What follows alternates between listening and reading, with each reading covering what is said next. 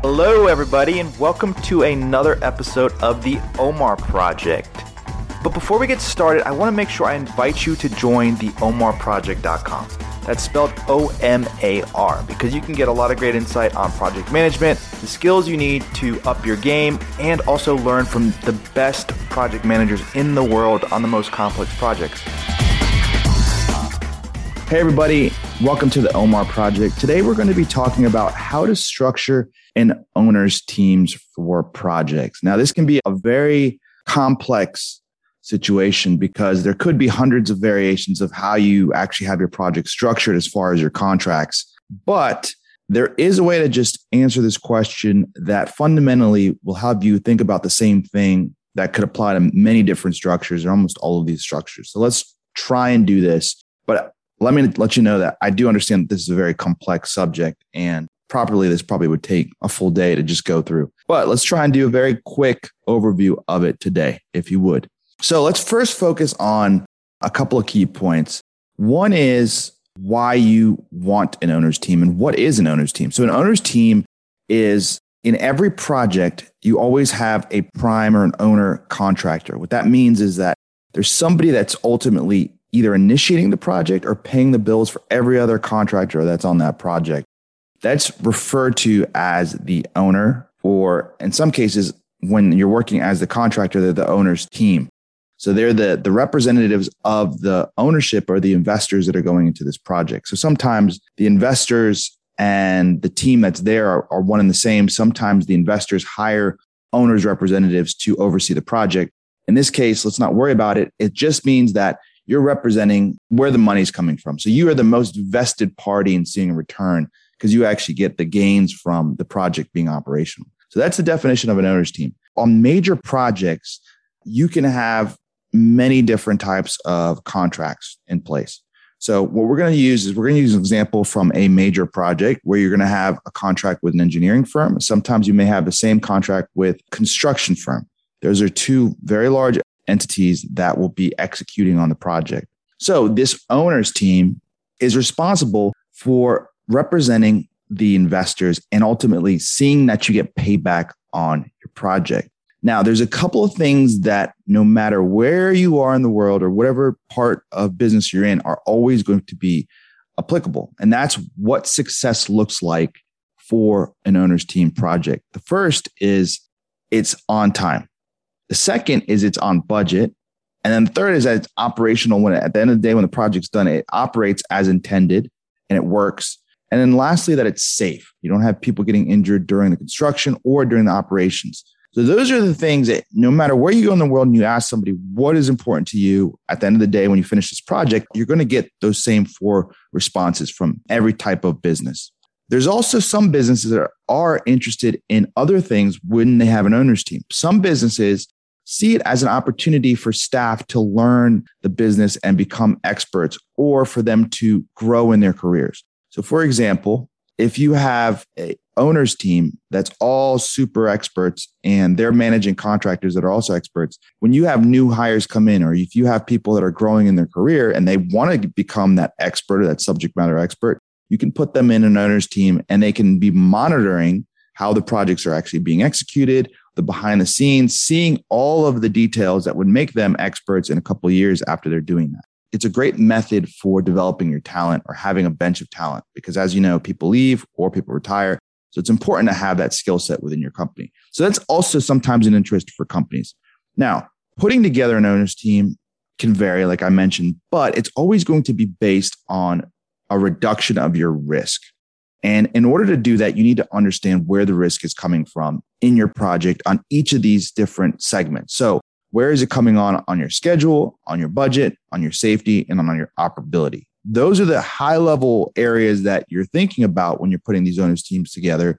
Because at the end of the day, you want those representatives to be acting on the behalf of the company for that project to be successful with flawless quality. And then also, this is a very important key point honest pricing. And what that means is per the contract that you signed, the agreements and the pricing are being met per that. So, what does that mean? if you sign an hourly rate contract or a time and materials contract with a construction firm and engineering firm, your owner's team can also validate that the hours or what they're working on is actually accurate per what they're invoicing for. for. So that's also an essential component of what owner teams do. Now, let's use an example real quick of what could be a structure for an owner's team and how many of them are set up. Now, let's say we're building a skyscraper and this project is massive. It's one of the largest skyscrapers that's ever been built. And they're using a different type of manufacturing technique. And the way you have this structured is you have an investment firm, they have an owner's team, or they have a rep, and those guys will be managing the contractors, which are engineering and design firms to get this thing and the construction firms to get this completed. Now, one thing that you're going to look at when we talk about risk is where's our risk at? And immediately, let's just start talking about what's very obvious of what I just stated. We're using a manufacturing technology that's unique, that maybe novel. We're going to have to have something on the owner's team be accountable for that risk. So, what do I mean by that? You're probably going to bring in somebody that's an expert in manufacturing technologies, in qualifying these things in order to manage that risk and actually be really in tune with how that's progressing on the project. The other option is you can just say, hey, go perform this and we'll come back, just report out but that's allowing the contractors to really do whatever they want and you're just receiving the information when they give it to you it's much better in these situations especially where there's a lot of risk to be more involved this is one where definitely would recommend you have an owner's team rep and that's usually how people do this on projects they're looking at risk now on these major projects there's always a couple key areas that always have a lot of risk because that's how most engineering projects are developed so you always usually have some sort of process component, which is the chemical component of it, how the process moves. You have some sort of electrical design component. You have an instrument instrumentation component. You have a civil component with structural, and then you have the safety and design component. Now, what should sound familiar if you're familiar with this process is all of those are teams usually. So on the engineering side, you are going to have a team that can consist of 10 to 15 people easy on each of those different disciplines. Sometimes they're much larger than that. So what that means is that you want to replicate how your contractor operates. We're just strictly talking about engineering right now. So if you have an electrical team on the contractor side, you probably want to have an owner's rep that's overseeing that electrical team. Same for all the other disciplines. And that way you are in tune with what they're doing and you have a representative that can also answer questions when they come and they say, Hey, we have these two different types of options for electrical equipment or an electrical design. Do you want it to be like this or like this? Now, the caveat here is that the owner's team has to be the subject matter expert for their company on these and be able to speak on behalf of the company. Otherwise, you're really just having someone there to track progress of work and seeing if they're working and they're not adding value from the engineering side. And those questions will come up. So somebody will have to answer those questions. You might as well have that person on the owner's team and have them there full time.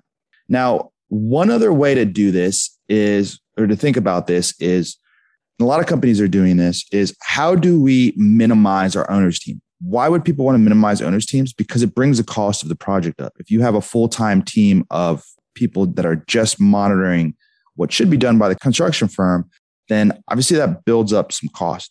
So you do also want to consider how small of a team can you have? What is the right size? So sometimes it's one person, one electrical discipline to 20 or 30 people. Sometimes you need to have a couple more because the questions they're asking are, are pretty complex. It also depends on the collaboration that you're expecting. If it's straightforward and they have all the information they need and they've done this multiple times, you may not need multiple owners reps on your team. You may just need one person and that's it.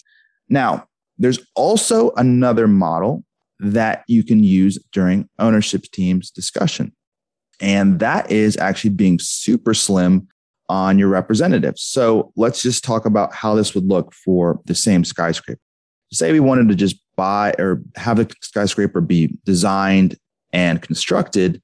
And we wanted to say, let's just minimize our owners team. I only want to have five people that are monitoring this whole project. And the project could be well over a billion dollars. How do you go about doing that? This is a really interesting question. And different industries use different models. It is possible to have an extremely small owners team. Now, the only way that I would say you can do this successfully has to be you have to involve also on the contract end some incentive for both the engineering firm and the construction firm to be successful long term. What do I mean by that? Most contracts are structured in a way that when you're working with the engineering firm or the construction firm, after they're done delivering their engineering deliverables, which are data, paperwork, etc., drawings, plans, their contract ends shortly thereafter, after the project is constructed. The bulk of their work is hand over the deliverables to the construction firm. Then the bulk of their work is answer any questions the contract the construction firm may have. Once the questions stop and there are no more changes to the project, they're done.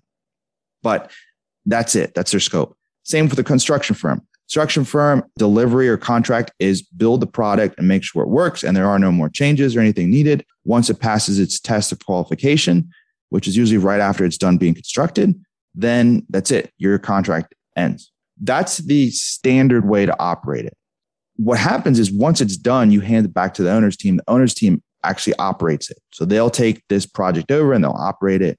And that's when they can find maybe some other issues, or then they can figure out, okay, this is how we can staff it up. There's another model that you could use. And this is used in industry. And it's an interesting model, but you could actually structure a contract with both the engineering firm and the construction firm and have them manage how the operability works for the first year or even longer. What does that incentivize? Okay, so imagine doing this on a project where you want to have only five people on your ownership team, but you're doing this billion dollar plus project. That's nowhere near enough people to actually be in the details of anything. So they'll send you some information. You can kind of check up, spot check here or there, but really you're not going to be able to get into the detail or catch things in advance or it'll be very challenging for a team that that small for some of these larger projects. So the only way that you can maybe do this without having such a big team is to then structure your contract. So he says, Hey, engineering construction firm, I want you guys to not only design and to deliver this, but I want you to be responsible for the first year or the first year and a half after it's done for operating it and getting it to the point where we're actually producing X or we're running it at this type of capacity or we have this many issues per month consistently. What that does, because you're giving this year long window at a minimum after it's been constructed and it's started up, is now the onus, the incentive on the contractors is for them to deliver a high quality product. They actually hold the bag, so to speak, for the next year of it to operate. And if it doesn't operate correctly, you could have incentives where they actually lose money or they don't get paid their full amount. There's some sort of contract based terms. This is another method to operate owners teams where you're doing it more contractually opposed to doing it with people there and present. Now, the downside of this is two. There's a couple scenarios here. One is that you can argue that during the construction and engineering, if you screw up there, it's very difficult to come back from that. So if you make a mistake in engineering or construction that's fundamentally huge or like something that's very major, it becomes extremely expensive to fix that. So you're basically allowing that risk to still be there. You're just trying to manage it with the contract side, which it may not prevent the actual risk from happening. So you're expecting the incentive to drive the right behaviors. That's one risk. The other risk is that you're not learning more about the process. So if you're a company that wants to be more involved on the engineering and the manufacturing and really understand the technology and the science, because you see value in having your team and your people learn that, well, then you're not going to be really involved in that. You're going to be more acting as a kind of offsite, almost investor type team that deals more with the numbers. So those are a couple different reasons why it may not be the best thing for your organization. I hope you all enjoyed that. That one was a little bit deep. And like I said, this one is can be very complex. There's a lot of different ways you can set these things up, but hopefully that gave you an overview of some of the ways or two major ways that you could set up and structure your owners team. Best of luck on your projects. See you next week. Thanks for listening. I hope you enjoyed the episode. If you'd like to hear more, you can join us at theomarproject.com. That's O M A R. We have a lot more information on project management technical skills, on the leadership, and also you can hear from more of the top experts in the field.